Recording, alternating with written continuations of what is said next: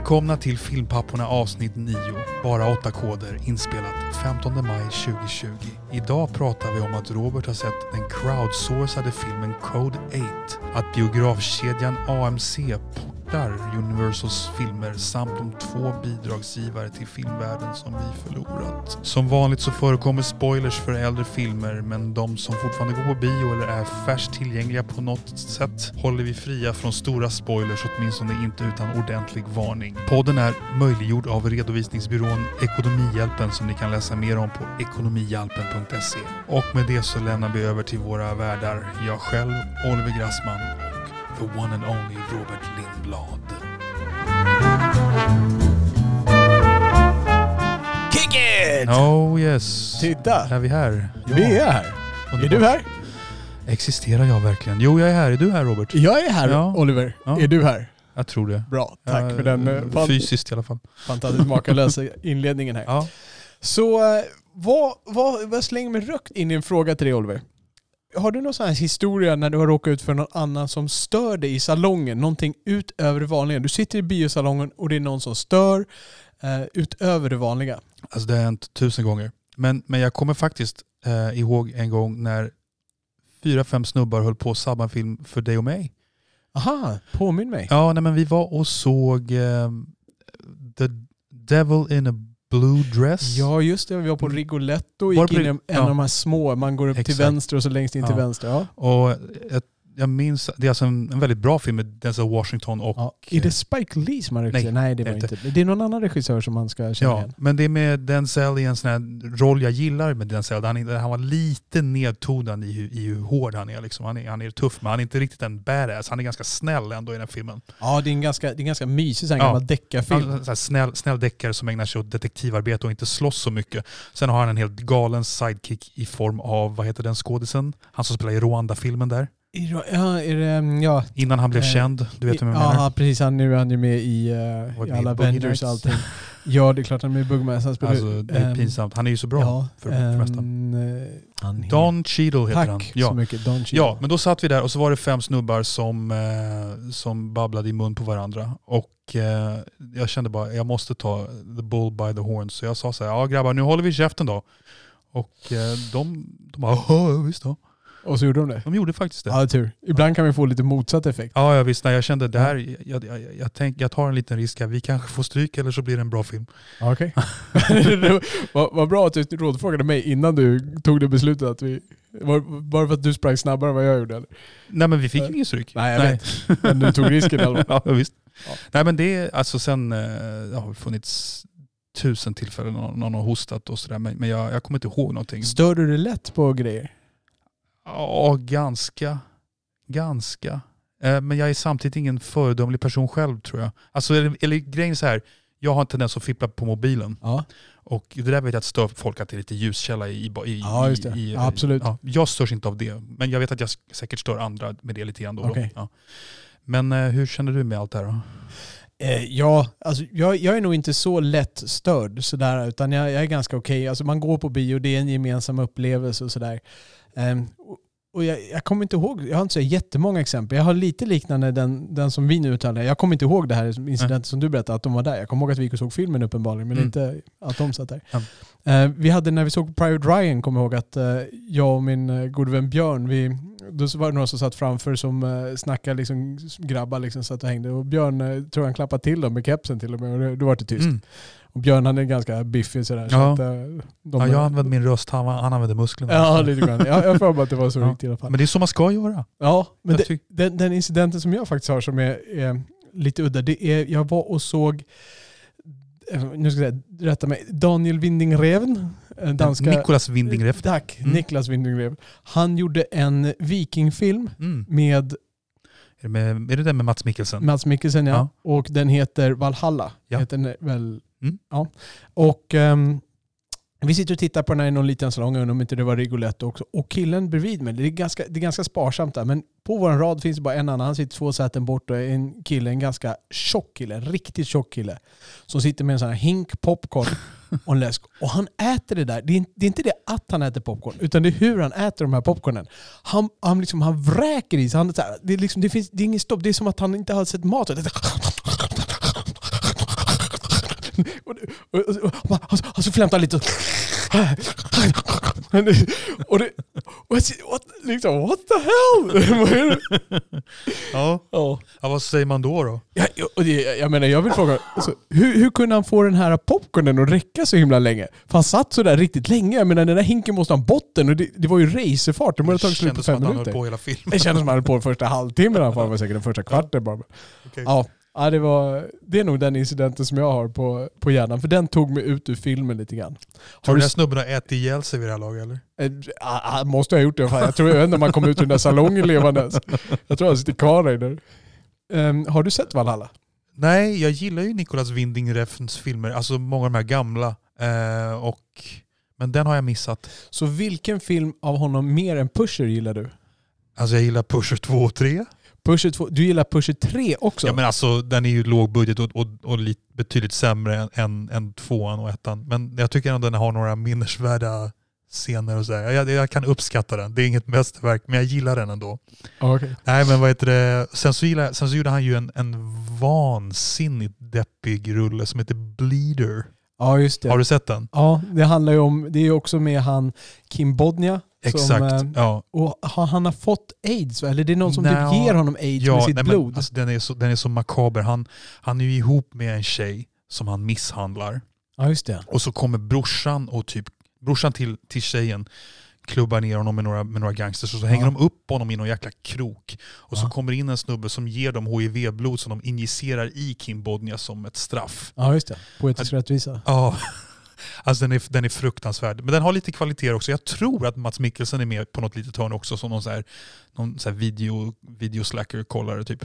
Okej. Eh, sen, sett den, sen har jag även sett ehm, Drive förstås, hans amerikanska film. Med Ryan Gosling. Gosling, ja. Som jag har lite blandade känslor inför. Jag tycker inte att den var fantastisk. Jag, jag trodde den skulle vara bättre faktiskt. Ryan Gosling väljer underliga filmer och Nicolas Winding Refn gör underliga Ja. filmer. Till viss del. Jag måste säga att hans amerikanska filmer är underligare än hans eh, danska filmer skulle jag vilja säga. Mer far out eller vad du ska säga. Precis. Ja. Men nu ska vi se, nu måste du rätta mig om jag har fel.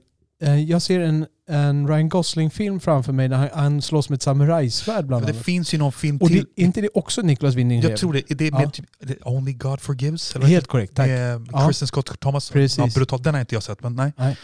Du kan stå över den. Ja, jag tror den, det. Den har, den har vissa fascinerande element, Ja. men eh, inte mer än så. Han är ju lite, en lite rolig karaktär den Nicolas Winding Refn har jag förstått det som. Han, det har ju varit lite snack om hur han, hur han pushade för eh, Pusher 2. Okej. Ja, jag, ska, jag, jag, jag, jag kommer, jag kommer att eh, komma in på, eh, jag kommer få in en massa faktafel här, men, men han är en intressant karaktär. Sen finns det ju någon, han gjorde ju alltså, ganska tidigt någon, någon film också vet jag med eh, John Turturro, någon sån här drama från typ år 2000, 2001 där någonstans. Eh, som jag ville se, som har försvunnit, helt, helt bortglömd. Men det är hans första amerikanska film, den kom alltså långt innan Drive. Okej, vad intressant. Jag för mig, jag för mig att jag också såg någonting om det där. Jag, jag följde honom lite grann, men jag blandar ihop alla de här svenska producenterna som kommer över och gör liksom, alla börjar med någon sån här skruttig halv action med, med Jennifer Aniston och Clive Owen eller någonting sånt där. Men den här Valhalla, jag gissar att den kom ungefär 2004, 2005 någonting där. Då har du säkert helt rätt, Ja. för du brukar rätt bort. Ja, men där någonstans. Och jag undrar, vad, alltså, vi snackade ju för något avsnitt om att Arn var mest påkostad i Norden. Ja, just det. Jag har för mig att den här Valhalla-filmen, att jag läste, den var väl uppe där och... och Nej, nej, eller var det, var det lågbudget? Ja, var det, ja, ja, ja. okej, all right. Alltså grejen är att det ja, ja, förutom kläderna de har på sig så är det väl typ en båt de har. Så Alltså, de- men den talar om Mats Mikkelsen Ja, men det, det är extremt avskalat. Jag menar, de säger sju ord i hela filmen Ah, ungefär. Det är en sån film, Ja. alltså, jag trodde det var big budget med typ 300 Nej, stil. nej, okej. nej, nej, nej, nej, nej. Okej. Det är en, eh, det är så här, det är depp, inte depp-epos, det det är lite fel att säga, men eh, om du tog en sån film och la depp-epos-filter över den så skulle det bli Valhalla. Ja, Det låter ju skitbra ju. ja absolut. Ja, det, det, testa den, Ja. den är originell. Jag, jag hade ingenting emot Valhalla, Nej. Eh, men däremot eh, killen som satt och åt, eller sättet han åt framförallt. Mm. Ja, jag skulle vilja, på, tal om regissörer, skulle jag vilja gå in här. Vi pratade om bröderna Coen där. Mm. Och du, du hävdade att eh, det är en av mina favoritregissörer, eller regissörpar i det här fallet. Eh, och det är, väl, det är väl sant på ett visst sätt. Men jag, jag, jag satt och tänkte på det där lite grann. Det är faktiskt inte så jättemånga av bröderna Coens filmer som jag hyllar så jättehögt. Jag tycker alltid om dem, men jag är ingen jättefan av Big Lebowski. Nej, inte jag heller. Nej. Alltså den, den filmen som jag håller högst av deras, det är ju Miller's Crossing. Just det. Och jag gillar ju en, en film från samma period, nämligen Barton Fink. Det är typ den enda som jag tycker är mästerlig av dem. Precis, och den vill jag jättegärna se för det är typ luckan i hela min Mm. fi- Coen-filmografi. Men du har alltså några, några som du håller högt. Alltså, jag, jag tycker de är jätteskickliga filmskapare och jag har aldrig tråkigt när jag ser en film av dem. Men det är aldrig mina favoriter. Den här, det är väl deras senaste, är den här um, Three Billboards Outside... Jag tror inte att det är dem. Ah, Okej, Det är med Frances McDormand, men det är inte bröderna Coen. ah, okej. Jag, tar- jag kliver av min cykel och sätter Men- mig ner i men-. Men du och jag har ju, jag måste säga, du och jag har faktiskt sett en, en bröderna Coen-film som jag tyckte var fantastiskt tråkig. Ja. Eh, vad heter det? Är en- alltså det, är någon, det är en riktig depprulle. Den här, för jag tror den är från typ 2010 någonting. Eh, en man som är okarismatisk, har ett tråkigt liv och han, hans fru bedrar honom och så får han cancer på slutet. Och den är verkligen urtråkig.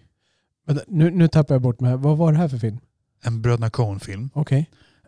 Det, Så han cancer och dör. Ja men... ehm, jag tyckte den var fett tråkig. Den var, ju, den var ju skickligt gjord men också fett långsam. Jag vet vilken du menar, men jag kommer inte på uh, titeln. Ja. Korrekturavdelningen Ja. nästa gång. Låt oss slänga oss över lite på en eh, filmfråga. Mhm. Vi pratade lite om Sagan om ringen förra gången när vi gick igenom filmmusik. Jag kanske pratade mest om Sagan om Mm. ringen. Jag spelade lite musik därifrån. Ska du quizza mig på vad jag kommer ihåg nu? Ja, eller? nej, jag ska gå igenom hela. Du ska få nynna alla låtar jag spelar. Nej, Okej. vi ska göra så här att eh, den fick ju ganska många Oscars. Den sista filmen fick väldigt många Oscars. 11 Oscars. Den tangerade Ben Hur. Oj. Men li- lite, lite fusk för att det finns ju fler Oscar att hämta numera än vad det gjorde på Ben Hurs tid. Men hela filmografin, de tre filmerna, fick bara en enda nominerad skådespelare. För alla tre filmer? Ja. Alla tre filmer hade bara en enda skådespelarnominering. Vem var det? Ja, jag, jag skulle ju hoppas att det var Viggo Mortensen men det är det nog inte utan jag säger... Eh, jag säger Kate Blanchett. Nej. Ian McKellen som Ja. spelade Gandalf. Mm. Mm. eh, var den enda som blev nominerad. Jag var lite förvånad när jag läste det, att det inte ens var, när det var så många nomineringar, speciellt på den sista filmen. Så, men när man gick in och tittade, det är bara en massa tekniska och kostymer och, och regi och sådana där saker Okej. som fick. Ja. Eh, vi har fått en lyssnarfråga. Ja. Att Björn Nore på Twitter har skickat in, eh, vi pratade lite om Tom Hardy eh, Just det. förra gången. Mm. Och jag var, jag var ju lite kritisk till hans filmval. Han har ju nu gjort det här Capone här senast. Och jag kritiserade lite grann och då nämnde du en massa bra filmer som han hade gjort. Mm. Och det verkar som att jag har sett de dåliga, du hade sett de bra. Och här, att Björn Nore tog upp en film och skrev det här. Har filmpapporna beskådat Tom Hardy i filmen The Drop? Underbar. Har du sett filmen The Drop? Jag vet vilken det är faktiskt. Aha. Eh, alltså det är en, en eh, film, det är typ den sista filmen som kom ut med James Gandolfini. Den kom ut 2014. Är du säker? Är inte den sista den han gjorde med hon... eh, I IMDB, IMDB-listan så listas det som den sista filmen Okej. som kom ut med honom. 2014, han dog 2013. Jag lägger ner min röst. Och det här är alltså en film med Tom Hardy, Noomi Rapace och James Gandolfini. Den verkar hård och cool. Det är manus av Dennis Lehane. Vem är det då?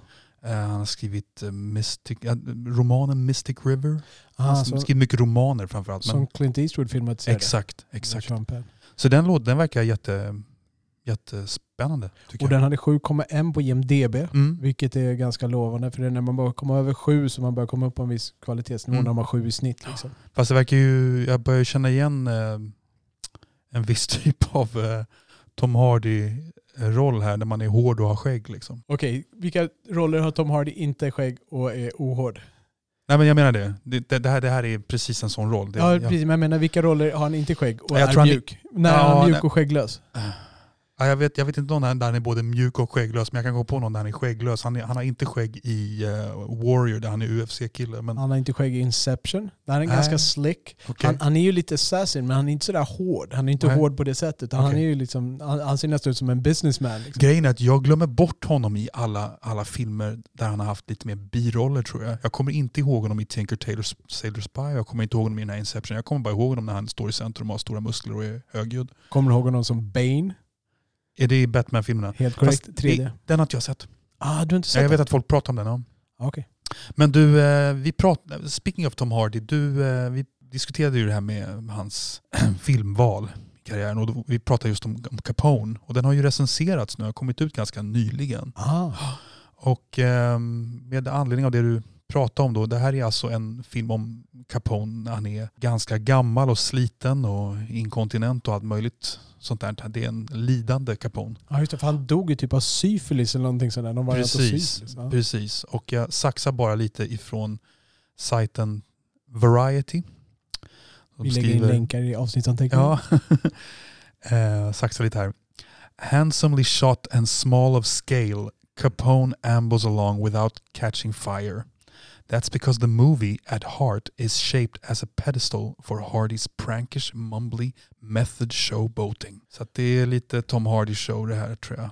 Ja. Var de positiva eller negativa generellt i övrigt? Liksom? De var ganska negativa. Ja. Ja. Det är ju den vibben jag har fått. Jag har ju sett trailern, jag har inte blivit imponerad. Eh, Allt jag har läst, hört och sett om den verkar negativt. Det verkar vara en ganska udda film. Nu tappar jag namnet på regissören, men den regissören är ju någon som eh, inte har gått så bra för Hollywood. Han regisserade den senaste Fantastiska Fyran-filmen, Okej. Fantastic Four, Mm. som blev en megaflopp. Han hade ju en annan vision än vad studion kanske hade väntat sig, någon lite mörkare variant. Så de kom in då och försökte styra om det där i sista sekunden de hade filmat större delen av filmen. Josh Trank heter han. Josh Trank, ja Mm. precis. Och han, eh, ja jag vet inte, jag, jag tror inte han riktigt, eh, jag tror inte riktigt han är gjord för den här typen av film. Han verkar vilja göra lite udda filmer. Han, är, han känns som han trivs bäst i så här lite smartare independent-filmer har jag en känsla av. Har du någon annan erfarenhet av Josh Trank? Nej förlåt, nu pratar jag om Tom, om Tom Ja, Hardy. Tom förlåt. Hardy, okej. Ja, nej, eh, nej jag vet, den, här, den här Trank har jag aldrig hört talas om förut. Nej. nej. Nej, så att han, men han verkar inte vara så skap för Hollywood, inte för populärsidan av Hollywood i alla fall. Han kanske ska sitta och göra just independent-filmer. Mm. Men du menade att det var Tom Hardy var med i independent-filmer själv, att det är då han är som bäst? Ja, precis. Jag kan, ju, jag kan ju säga utifrån att jag sett Venom och Revolver och Ja. de där så kan jag nog hålla med. Men han är ju bra, han är bra som Bane. Eh, han är Inception, han fyller ju rollen, men han är ingen speciell där. Men det, han är väl återigen, vissa av de här skådisarna när, de, när det blir för mycket gangsters så, brukar jag ju säga det, det är dags att spela en mjukispappa nu. Ja, det är så. Så att eh, om, om Tom Hardy kan spela en mjukispappa med, med conviction då, då, är han, då är han verkligen... Är det nu han ska gå in och spela in eh, Jag slängde morsan av tåget eller The Tooth Fairy eller någonting sånt där? Jag vet inte, jag tänker mer att han skulle spela, ja men om du typ, vad vet jag, ta, ta motsvarigheten till någon- Brudens far? Ja, eller jag tänkte mer på Ben Stillers uh, tramsiga filmer där med Robert De Niro, fast något bättre då. Alltså lite Aha, den okej. motsvarigheten. När han är ja, men någon här lite mesig nörd som ska hävda sig hos någon tuff, tuff machopappa eller någonting. Ja. Okej. Ja, det skulle faktiskt vara intressant. Ja. Jag måste säga, jag Ja. ser honom i The Fuckers eller Ja, precis. där. Tom Hardys eldprov. Ja. Men som svar där på att Björn Nore som skickade in. Eh, jag, jag tar på mig att får jag tag på The Drop så ska jag se den till nästa gång. Oliver, ställer du på samma sida? Eh, Okej. Okej, The Drop. Vi ska sett den till nästa gång. Mm. Sen tänkte jag en annan lyssnare som har hört av sig igen. Vi pratade förra gången om Robert P som hade skickat in en lyssnarfråga och i samma avsnitt tror jag var så nämnde jag att jag ville se Alien 3 The Assembly Cut som Mm. är en speciell edition som ska vara så nära Finchers grundtanke med Alien 3 eh, som man ska kunna komma. Och det kan vara så att han har hittat den här. Jag hade ju ganska låga förhoppningar om att få tag på den men han kanske har hittat den och eh, skulle kunna se till att jag får en kopia av det där. Vilket är jätteintressant. Och jag, ska följa upp det lite grann. Jag ville bara slänga ut det som en liten blänk här. Ska vi se hur det går med den där. Så Robert tar hjälp av, tar hjälp av Robert? Ja. Gud, vänta, vänta, vänta, vänta, vi måste, vänta, vi måste börja se här. Så! Ja. Får jag säga en gång till? Okej. Så Robert tar hjälp av Robert? Oj, oj, oj, Oliver. Den satt där den Ja. skulle. Ja. Det, var, det var det för vår introduktion. Ska vi gå över till korrekturavdelningen? Som är halvlång idag. Ja, den är inte så farligt lång idag. Nej. vi hade ju lite om cinematography, vad det, vad det hette på svenska. Ja, bästa foto. Ja, Mm. helt enkelt rätt så lätt. Sen den som inte var riktigt lika, lika lätt att hitta den svenska titeln på. Vi ska nämna också att de här grejerna, jag satt och radade upp olika, eh, olika priser som, Som Prince of Tides var nominerad, Oscars nominerad för. precis, och då visste vi inte riktigt exakt vad de här innebar. Så bästa foto var cinematography och sen var det art direction and set decoration. Set direction. Ja, fast det var decoration. Jag, Okej. jag skrev fel där. Så bästa art direction, set decoration ja. eh, hette det när det begav sig. Eh, sen heter det sen eh, några år tillbaka production design. Och på svenska är det produktionsdesign. Vi pratade lite om mörka filmer med Michael J Fox och då nämnde vi Vietnamfilmen med Sean Penn. Mm. Den hette Casualties of War. Vi Precis. kom inte på namnet där. Den är från 1989, regisserad av, Brian De Palma. ja, Mm. vem hade top billing? Det var alltså med Michael J Fox, det var med Sean Penn. Vem hade top billing Oliver? Oj, jag har 50-50 här. Oh, Ja, men, eh, det kan vara John C. Reilly, han var med. ja precis. Nej, men det blir väl Sean Penn kanske.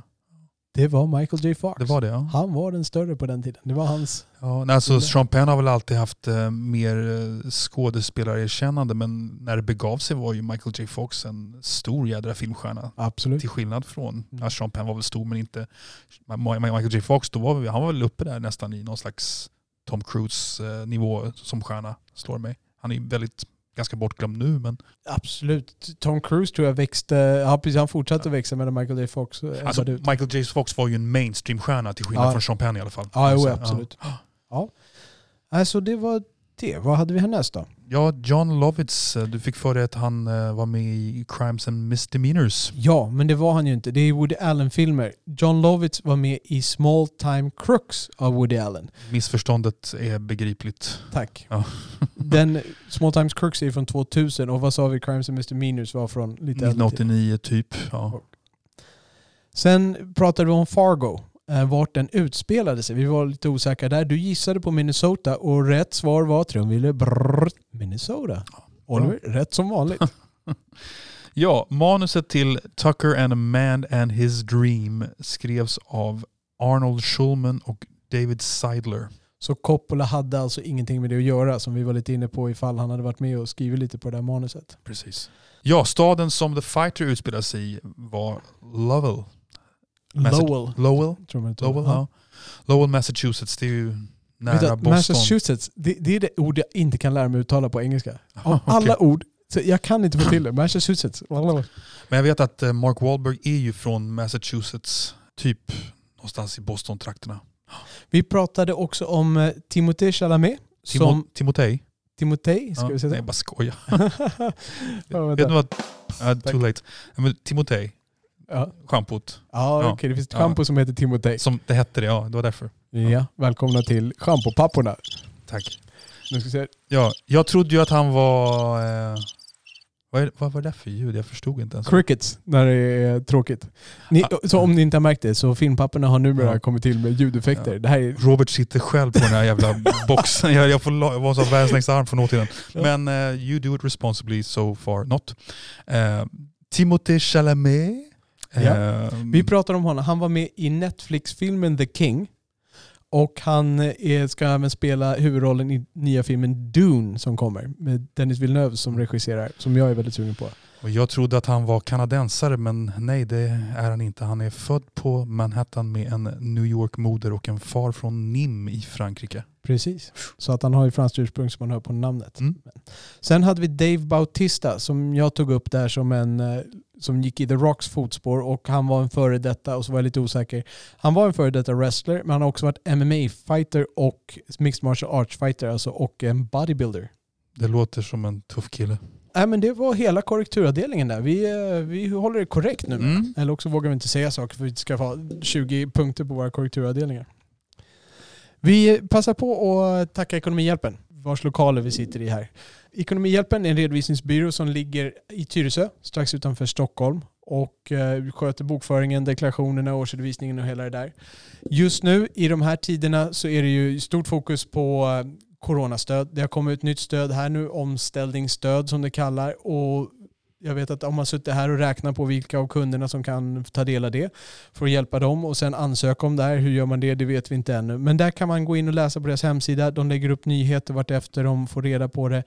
Om ni behöver hjälp med redovisning, om ni behöver lite rådgivning i de här tiderna, om ni behöver hjälp med bokföring kan ni höra av er till Ekonomihjälpen. Ni hittar mer, på dem, ni hittar mer om dem på ekonomihjälpen.se.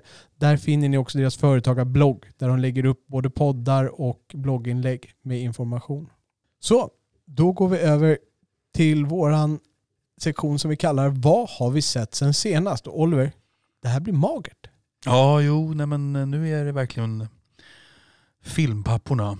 Yrke och faderskap har eh, stått i vägen för mitt filmtittande så jag har inte sett något.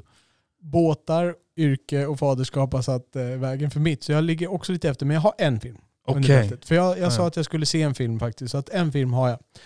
Eh, Jag såg den här Code 8. Jag berättade lite grann att jag hade sett en trailer för den, Code 8. Eh, Och nu har jag tagit mig tid att sett den. Det är en direkt till Netflix-film som är crowdsourcad Mm. från början. Eh, vilket är, jag tycker är lite, det är lite coolt. Det är ett coolt koncept. Vi hade ju Snakes in a Plane var väl den första känd, kända filmen i alla fall som blev crowdsourcad. Var den verkligen det? Jag har för mig, jag för mig att Snakes on the Plane bara var, det var liksom ihop, ihopflummad på nätet med snack om vad den skulle handla om. Jag tror det var så. Men det får bli en corrections för att bekräfta Ja, detta. men jag undrar om inte crowdsourcade den här budgeten och fick med Samuel Okej. Jackson på Ja. det här. Ja ja, vi får kolla upp det till nästa gång. Men den här är i alla fall crowdsourcad. Och det är dock ingen högbudgetfilm utan det är en lågbudgetfilm då. Och den är regisserad av långfilmsovana Jeff Sean. Han har inte många långfilmer under sitt eh, bälte. I filmen så ser vi Robbie Amell som man känner igen om man har sett på tv-serien The Flash. Och hans kusin Steven Amell är också med i en annan tv-serie som heter Arrow där han spelar huvudrollen och han är lite mera känd. De spelar huvudrollen i den här filmen och det handlar om människor i en lite parallell, eh, parallellt universum till oss, alltså en jorden ungefär i vår tid, kanske en svag framtid då, där det finns människor som har superkrafter. Eh, och de här superkrafterna kan vara att man kan frysa saker eller man kan eh, skicka eld eller man kan hela skador till och med. Och det påminner lite grann om mutationer i X-Men. Om du, har- du har Mm. inte sett så många X-Men-filmer misstänker jag. Nej. Men det är, det är lite åt det hållet. Och att använda de här krafterna, det är olagligt såvida man inte har fått licens. Och de här har blivit delvis lite utstötta, vilket återigen påminner om X-Men, där mutanterna är liksom lite utstötta. Det är, rasism i X-Men har ju gått över från att vara mot andra folkgrupper mot att vara mot mutanter. Så det är lite samma koncept här. Och Robbie Amell, han spelar en elektriker. Så han kan alltså kontrollera elektricitet till viss mån i alla fall. Han kan framkalla det. Han har en mamma och hans mamma han kan frysa saker för hon, hon har väl fört vidare då sina DNA där så att de båda är muterade om vi ska kalla det för det. Och hans mamma är sjuk och det är liksom lite grejen där. Hon eh, håller på att gå under och hon måste få någon behandling, eh, någon specialvård. ja ja, Ja, Oliver, det här är en, eh, det här är en fantastisk film. Häng med nu. det? Okej. Nej, inte helt och hållet. Eh, De lever från lönecheck till lönecheck, eh, försöker klara sig det här. Så att han har problem att få ihop till den här specialvården och det lockar ju honom att ta det här farliga jobbet när det kommer. Det här lite olagliga jobbet när han ska gå ut och använda sina krafter som han inte får använda egentligen. Och då halkar han in på den här banan med det här gänget som gör brott och det, blir, det går till mer och mer och då han får större och större belöningar framför sig och sen blir det komplikationer givetvis. Som förväntat. Så det är, liksom, det är handlingen i filmen. Ja, det var bara upplägget till det som kommer. Ja, ja, Ja. Precis, nu ska jag berätta. Nej, jag tänkte berätta så mycket mer. Den här är färsk så att här ska vi inte spoila någonting. Okej. Om man tittar på den här filmen så det, det syns absolut att det är en eh, lågbudgetfilm. Men de har krämat ut varenda dollar till max. Det är ganska smart gjort med vad de visar och inte visar. Och det som visas, det är alltid helt okej. Mm. Det, det är inte super, men det är helt okej. Och de får det att funka på ett väldigt bra sätt. Och det, det tycker jag att Jeff Sean ska ha en eloge för. I övrigt så är det ingenting som sticker ut i regin. Han behöver inte skämmas på något sätt. Men det, det är inget annat som sticker ut. Hur märks det mest att det är låg budget? Det märks just på det här att man undviker att visa vissa effekter. Man klipper snabbt bort från det här grejer händer utanför eh, synfält, utanför kameran så att säga. Ja, hur, de, hur de klipper vid effekter och sen då givetvis valet av skådespelare, valet av miljöer. Mm. Man märker att de har, inte, de har inte gjort så jättemycket. De är ganska vardagliga miljöer i övrigt. Okej. Eh, De har inte liksom pushat på. Men syftet med en sån här film, jag menar, när, när jag sätter mig och tittar på den här, jag har ju inga större förväntningar. Eh, manuset till exempel, det bjuder inte på några överraskningar utan det går precis som man kunde förvänta sig. Och det, när jag sätter mig och tittar på en sån här film, då är det just för att, eh, att kittla fantasin lite grann. Att få, få vara med på en resa och leka med tankar. Tänk om det var så här, hur skulle vi göra då? Det tycker jag är roligt. Och det är mycket därför jag tittar på sci-fi-filmer liksom av alla möjliga digniteter. Jag går ju inte och tittar på ett drama av, av liksom lågbudgetdrama, men jag går gärna och tittar på en lågbudget sci-fi. Och med lågbudget menar jag inte en independent film till exempel. Ja, jag använder nog fel ord. Men hur som helst, filmen blir liksom inte det blir inte så mycket mer än liksom ett småfint inslaget paket dock. Alltså det, det händer inte så jättemycket som gör intresse. Det är lite för, det är ingenting som sticker ut. De leker lite med den här idén då och det är det som kittlar. Men sen så, ja, det, det är redan klart efter inledande 20 minuterna. Sen är det bara en ganska vanlig story, man vet precis hur det ska gå de går igenom allt det här och man förstår liksom de här eh, handlingspunkterna, plot points som de mm. byggde upp från eh, första biten. Man ser precis var de ska komma in och så, och så betar de bara av alltihopa. Um, inga överraskningar, inget speciellt, inget skådespeleri att hänga upp i granen sådär. Så vad ger du den här för betyg då? Jag gav den en femma. Mm. Um, fem av tio? Ja, fem av tio. IMDB style då. Och vem kan du rekommendera den här filmen? Ja, um, mest bara de som tycker om sci-fi. Det är ingen film som man ska se i övrigt. Det är, är, man, är man inne på sci-fi då kan man se den här filmen. Men eh, man kommer inte bli, man kommer inte bli särskilt eh, berörd av den på något sätt. Jag kan lyfta fram en skådespelare som jag tycker är ganska bra, som man ser en del, som jag tycker borde få prövas lite mer. Han heter Sung Kang. Mm. Eh, och han är med i Fast and Furious-filmerna, eh, några av dem. Och det är en skådis som jag gärna skulle vilja se mer av. För det känns som att han har lite mer under ytan. Och han framstår som mig, för mig då som den bästa skådisen i den här filmen. Han spelar en polis då som är den här ligan på jakt. Eller på, som jagar den här ligan och är de i hälarna ska jag säga. Ja, alltså det var, det var Code 8. En eh, jag kan inte säga att det är en besvikelse för jag hade inga höga förväntningar. Förlåt om jag inte jag har inte lyssnat på allt du har sagt här nu, men Code 8, ja. vad, vad, är tit, vad syftar titeln till? Jo, det är en eh, kortkod för eh, när man håller på, att en transport håller på att råna. Det är en sekvens där en transport håller på att bli rånad då, och då ropar han ut på polisradion då, Code 8, Code 8. En polistransport då ska jag säga. Okay. Så att det är det som är Code 8 står för titeln. Mm.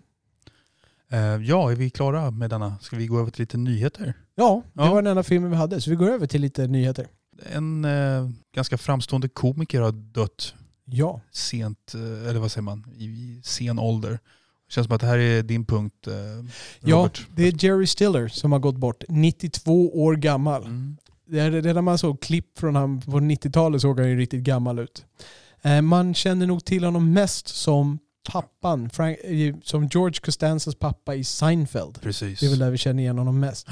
Han har ju dock gjort en hel del filmer. Framförallt på slutet var han ju med i många av sin sons filmer. Och hans son heter? Uh, ben. Ben Stiller. Stiller ja. Precis. Han var med i Zoolander-filmerna. Han var med i The Heartbreak Kid. Den tycker jag är kul. okay. Hairspray var han med i, som väl är en lite känd film. Och om man går lite längre bak då så var han med i Hairspray. Han var med i Hot Pursuit. Mm. Eh, om man tittar lite på barnfronten här som filmpappa så var han även med som en engelsk röst i Planes, Fire and Rescue, en av min sons absoluta favoritfilmer från barndomstiden. Mm. Det är alltså Flygplan 2 heter den på svenska. ja, sen har ju Little Richard gått bort. Ja. Vid 87 års ålder kan jag ju säga. Han, där har en snubbe who outlived them all verkligen. Alltså alla ifrån den där generationen är ju döda. Eller var döda innan honom. Eh, Slog igenom på 50-talet med Good Golly Miss Molly och um, Tutti Frutti och alla de där coola låtarna. Men han var med i lite filmer också. Han var ju det. Och hans musik var ju med i många filmer. Ja, men eh, ja, han var med i Down and Out in Beverly Hills. Har du sett den? Ja, ja. Jag såg den när jag var skitliten så jag ja. kommer inte ihåg så mycket av den. Sen har han tydligen någon roll i Last Action Hero, det har jag helt glömt bort. Ja, det hade jag också glömt bort. Han spelar sig själv. Jag gick in och ah, tittade ah, på okay. rolllistan ja. och såg att han spelar sig själv. Han var med i Chairman of the Board. Ja, och vet du varför jag tog med den i avsnittsanteckningarna? Nej, det finns bara en enda anledning. För att vi, vi båda gillar ju Conan O'Brien. Mm. Och det absolut bästa klippet med Conan O'Brien är när Norm MacDonald är där mm. och hälsar på. Och så kommer, vad heter hon, Thorn... Är det hon från Courtney Thorne ja, Smith? Ja, precis. Ja från um, uh, Melrose Place. Melrose Place, ja. Ja, hon är där för att promota den här filmen, för hon är med Sherman of the Board. Okej. Och jag ska lägga med det här klippet, du måste ha sett det här klippet. Jag ska lägga med det här klippet, eh, för de börjar prata om Chairman of the Board och den är ju med Carrot Top. Aha. Komikern Carrot Top som är en känd Komiker, ja. rekvisita-komiker, prop comic, Okej. ja. ehm, från USA. Och han, det, filmen var ingen höjdare. Jag tror den har 2,1 på IMDB eller någonting sånt där. Men var kom Little Richard in i allt det här då? Han är med i den filmen Okej. någonstans på något hörn. Okej, så det var, inte, det var ingen referens? Alltså, Nej, jag ville bara ta med den filmen så jag fick Okej. droppa det här så att jag får Jag förstår. in det här klippet på våra avsnittsanteckningar. All right. Men Little Richard var ju faktiskt, alltså hans musik, eh, var, jag har ju bara hört hans hits och de där hitsen låter väl lite grann likadana allihopa. De är roliga men det är inte, jag föredrar ju James Brown och lite annat från den epoken kan man säga. Men eh, han var en cool dude måste jag säga. Jag har tittat på lite klipp där han intervjuas han är ju, hans käft håller ju Muhammad Ali-klass. Alltså han bara malde på I am the baddest, I am the prettiest, I am the originator of all things. Så han var, han var cool faktiskt. Och jag hoppas att Jamie Foxx gestaltar honom i en film om några år. För om det är någon som ska gestalta honom så är det Jamie Foxx. Och jag har en Yamutte Lassie på, på Richard faktiskt. Oj! Ja. Låt oss höra. Eh, Jag känner en amerikanare, Adam. Eh, Vi var, jobbade i journalistbranschen way back in the day. Ja. Och eh, när jag la upp en, eh, en liten tribute till Little Richard på, på Facebook då så svarade han att, att han har varit på en, han var på en presskonferens med Little Richard tidigt 90-tal. Oj. Och det var den häftigaste presskonferens han någonsin har varit med om. Det var liksom, eh, han, Han höll hov. han höll hov, det var liksom inga frågor och bara en lång monolog och charm. Eh, och det här var i samband med någon turné som Little Richard gjorde ihop med, med Fats Domino och någon annan gammal räv från det där gänget. Så eh, lite coolt. Ja, det är extremt coolt. Ja, Eh, ja nej, och den här Adam, det ska sägas att han, han har träffat många eh, människor av rang, men det här var det häftigaste han har varit med om. Hur, kommer du ihåg några filmer som Little Richards musik var med i? Eh, Du kommer, nej, jag gör faktiskt inte det Nej. riktigt. Nej. Och jag tror att det är många av våra lyssnare som sitter där ute med en film på hjärnan. Och det är The Predator med Arnold Schwarzenegger. Okej. Där, den, där två av hans låtar är ganska framträdande. Det är Long Tall Sally och jag tror att det är Tutti Fruity. Ja. om jag minns rätt. Och eh, de spelar dels i helikoptern och sen så är det också en av eh, hjältarna som eh, när han är i stressad situation som nästan, liksom han går Long tall sally's gonna... Han går och Ah, drar right. replikerna där grann. Så den, den har en lite framträdande roll där. Nu blir jag lite pepp på att se om The Predator faktiskt. Du har sett The Predator? Ja, jag har sett den Ja. hemma hos dig. Ah, Okej. Ja, Ja, en gång. Men Ja. den, den var cool, men jag, Ja. bara en gång. Det är väl den bästa i sin genre, så är det någon man ska se så är det väl den. Sa vi att det var en Schwarzenegger-film? Det är en Schwarzenegger-film. Ja. Ska vi... eh, Ja, låt oss gå vidare. Du, eh, vad har hänt mer? Ja! Då ska jag fråga dig Oliver. Vet du vad Trolls World Tour är? Nej, jag kan ju spekulera men jag vet inte. Det är det som kan bli skottet i Prag för filmindustrin. Vet du vad skottet i Prag är? Eh, Det är väl någon andra världskrigshändelse eller är det? Första världskriget. Första de, de världskriget. sköt någon eh, prins i Prag där och det är det som sägs utlöst eh, Okej. första världskriget. Det som har hänt här är att Universal, den stora filmstudion Universal, de släppte sin animerade film Trolls World Tour på eh, video on demand nu under coronakrisen. Inga konstigheter med det. De drog in en, ett båtlass med pengar. De spelade in 100 miljoner US-dollar på lite över två veckor på video on demand. Mm. Och det fick, de, det fick eh, NBC Universal som de heter, deras VD Jeff Shell, att gå ut och bland annat då skriva så här As soon as theaters reopen we expect to release movies on both formats. Så han menar att de ska släppa filmerna på både bio och video on demand. Okej. Det här fick AMC, stora biokedjan AMC som äger bland annat Filmstaden här i Sverige, men de äger ju biografer i hela Europa, i Nordamerika, i Mellanöstern tror jag de äger också. Jag vet inte om de är starka i Asien. De portade. De sa det att eh, deras vd gick då tillbaka och svarade att eh, nu är det slut. Vi blir inga mer Universal-filmer på, eh, på våra biografer. Ni får inte vara här. Vi, vi välkomnar inte er. Så Universal ska inte få visa sina filmer. Och Universal, de äger Bond-filmer. Mm. Universal de har ehm, Fast and Furious-serien. Det är ett ganska stort produktionsbolag. Okej. Eh, och det här, det känns ju som att det här borde sluta med att Universal kryper till korset. De har redan dragit tillbaka lite grann och menar att AMC har misstolkat, att de, eh, det var inte riktigt så de menade.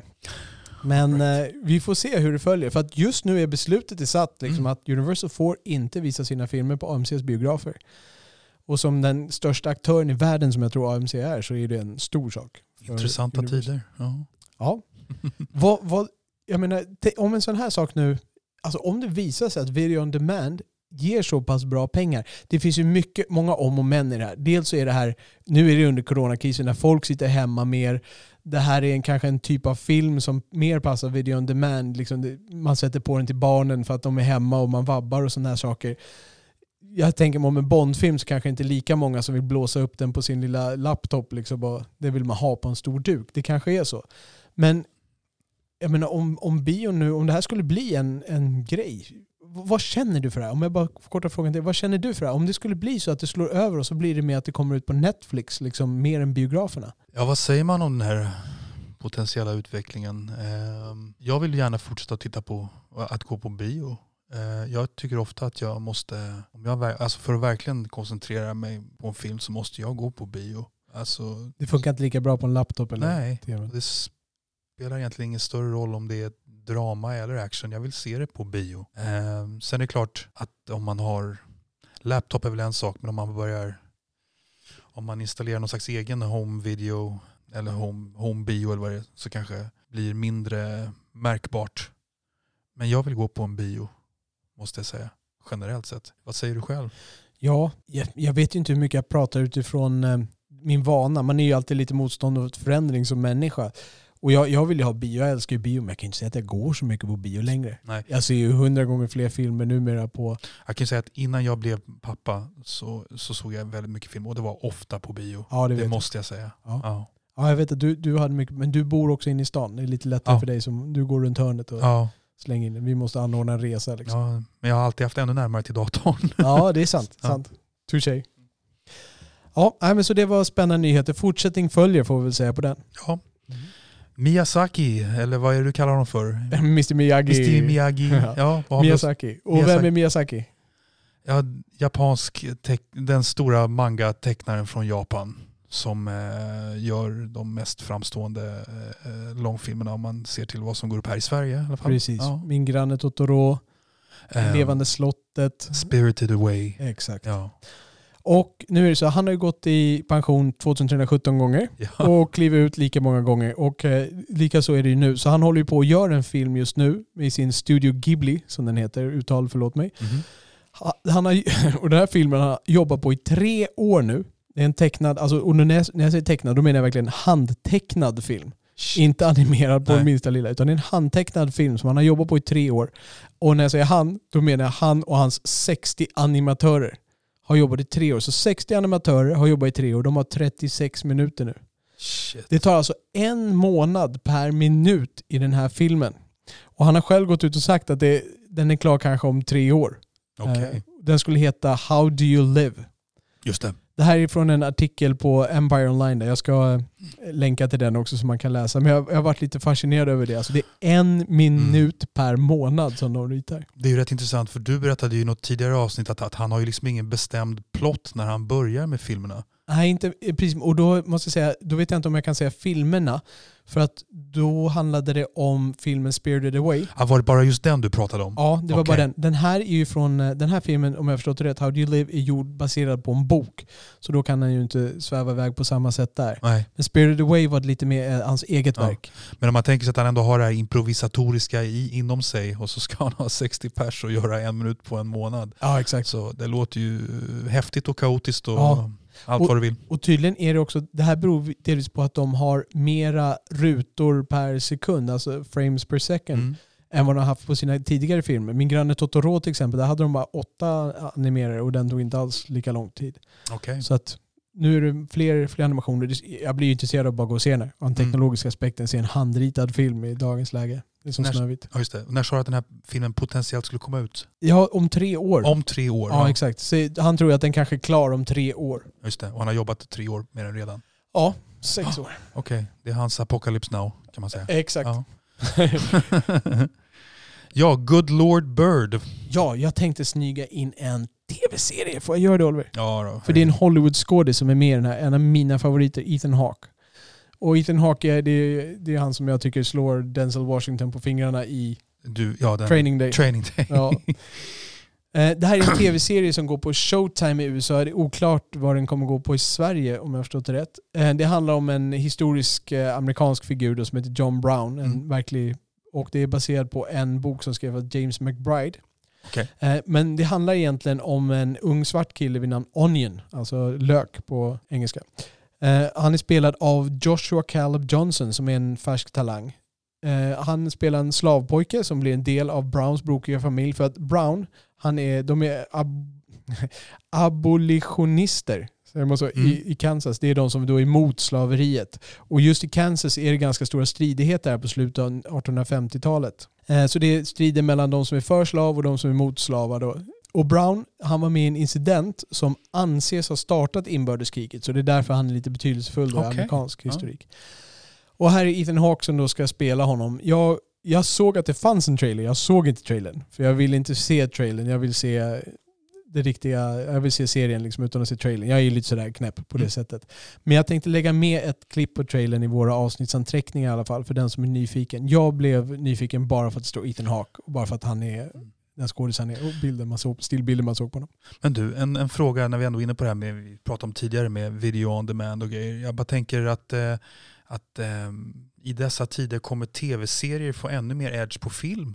För jag tänker mig att det är ju mer inarbetat att titta på serier i hemmet redan. För många.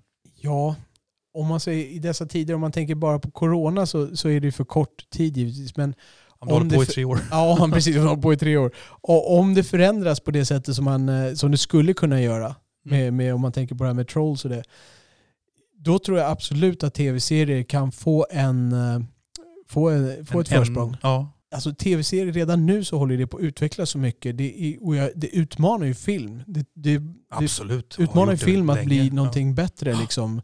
Ehm, att det, det, liksom man kan inte ha de här dussinerna. Filmerna måste vara liksom en speciell upplevelse på något sätt. De är lite utöver det vanliga. Mm, Tv-serien är fantastisk och du kan ju få den här kontinuiteten som du inte kan få i en film. precis. Ja, det var, det var vad vi hade att gå igenom va? Du har inga fler nyheter på ditt bord? Nej. Och om vi hittar tid att se på film, så vad skulle du se till nästa gång då? Nu måste du se. Dels har vi ju redan gett ett löfte till vår lyssnare att Björn Nore, Vad heter den? The Drop. The Drop, The Drop. ska vi båda se. Vad, vad mer vill du se än The Drop? Ja, för att få lite, um, lite gott och blandat då med The Drop som jag utgår ifrån är en, en härlig machorulle. Jag gillar ju machorullar men man ska ha lite av, av varje. Eh, vi har ju pratat om en annan regissör eh, tidigare som heter Noah Baumbach. Ja, just det. Marriage Story och grejer. Exakt, som hade skilsmässa som sitt... Precis, Tema, precis. Och jag har ju sett de flesta av hans filmer. Eh, Men en film som jag har missat av honom som kom för sju, åtta år sedan. Det är en film som heter Frances Ha Ja, just det. Det kommer jag ihåg. med Greta Gerwig. Det är en sån här liten film att checka av på min lista som jag tror kommer vara bra. Handlar om Francis Ha som är dotter i en skilsmässorelation kanske? Nej, jag tror mer att det handlar om, det handlar om en tjej som är lite vilsen i New York och går på, går på eh, danskurser och försöker hitta sig själv. Jag tror att den har ganska lite med skilsmässor att göra. Okej, hon försöker hitta sig själv för hon har skilt sig från sig själv. eller? Ja, det är möjligt att det ligger i botten där, I don't know. Det bra. Så att lite Tom Hardy och lite Greta Gerwig så får vi lite balans på den här tillvaron. Ja. Ja. Yin and yang helt enkelt. Jag kan ju säga att jag tänker eh, försöka ta kontakt med Robert P där och se om jag kan komma över den här. Om det är Assembly Cut som han har hittat, om jag kan komma över den. Och då ska jag kika på den och eh, återkomma med en diger recension. Och jag ska också försöka recensera skillnaden mellan Assembly Cut mot den vanliga. Då ska jag fastän sätta mig och titta på den vanliga också och se om jag kan separera de två. You have your work cut out. Helt klart. Ja. Bra. Vad, eh, vad kommer i nästa avsnitt? Vi ska prata om eh, coolaste filmkaraktärer. Oh, coolaste snubbarna på film. Ja, det blir ju bara snubbar. Åh, kommer det bara bli snubbar alltså? Ja, det tror jag. Åh. Jag vet inte vilka du har, men jag vågar tro att det bara blir snubbar. Oj, oj. Du måste nästan prata om vilka coola brudar som finns. Det måste vi ta upp som en sidetrack. Ja, men det tycker jag vi ska göra. Ja. Ehm, men nu blir det, ja, det blir ju coola snubbar. Och eh, ni kan som vanligt följa oss på Twitter, precis som Adbjörn Nore. Och ni kan jättegärna skicka frågor där också, inte bara på hemsidan. Och vårt handle är @filmpapporna. Ni kan jättegärna lämna kommentarer på de olika avsnitten inne på vår hemsida. Så går ni in på hemsidan under avsnitten så kan man lämna kommentarer där. Där kan ni rätta oss. Ni kan berätta vad ni tyckte och vad ni inte tyckte om, om de filmer vi pratade om. Ni kan jättegärna skicka feedback och frågor i kontaktformuläret på hemsidan. Det är bara att gå in och trycka på kontakta oss och feedback om sånt som ni vill ha mer av och vad, vad ni tycker vi kan stuva om och filmfrågor för att ta upp eh, förslag på teman eller andra saker vi kan ta upp. Podden den kan ni prenumerera på i de flesta appar och om ni saknar oss i någon app så hojta till via kontaktformuläret så ska vi se till att vi kommer till den appen också. Med det, Oliver. Tack Robert. Tack Oliver och tack alla ni som har Lyssnat. Amen. Ciao.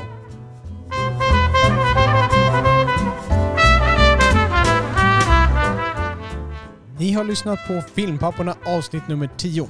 Bara åtta koder. Inspelat den 15 maj 2020. Dina värdar var Oliver Grassman och Robert Lindblad. Filmpapporna är möjliggjorda av Ekonomihjälpen Redovisningsbyrå. Du finner dem på ekonomihjälpen.se. Du kan också följa Filmpapporna på Twitter, at filmpapporna, samt prenumerera på podden i de flesta appar. Länkar hittar du på filmpapporna.se. Där får du också jättegärna lämna frågor eller feedback i kontaktformuläret. Med det så tackar Filmpapporna för den här gången och önskar er mörka salonger och salta popcorn.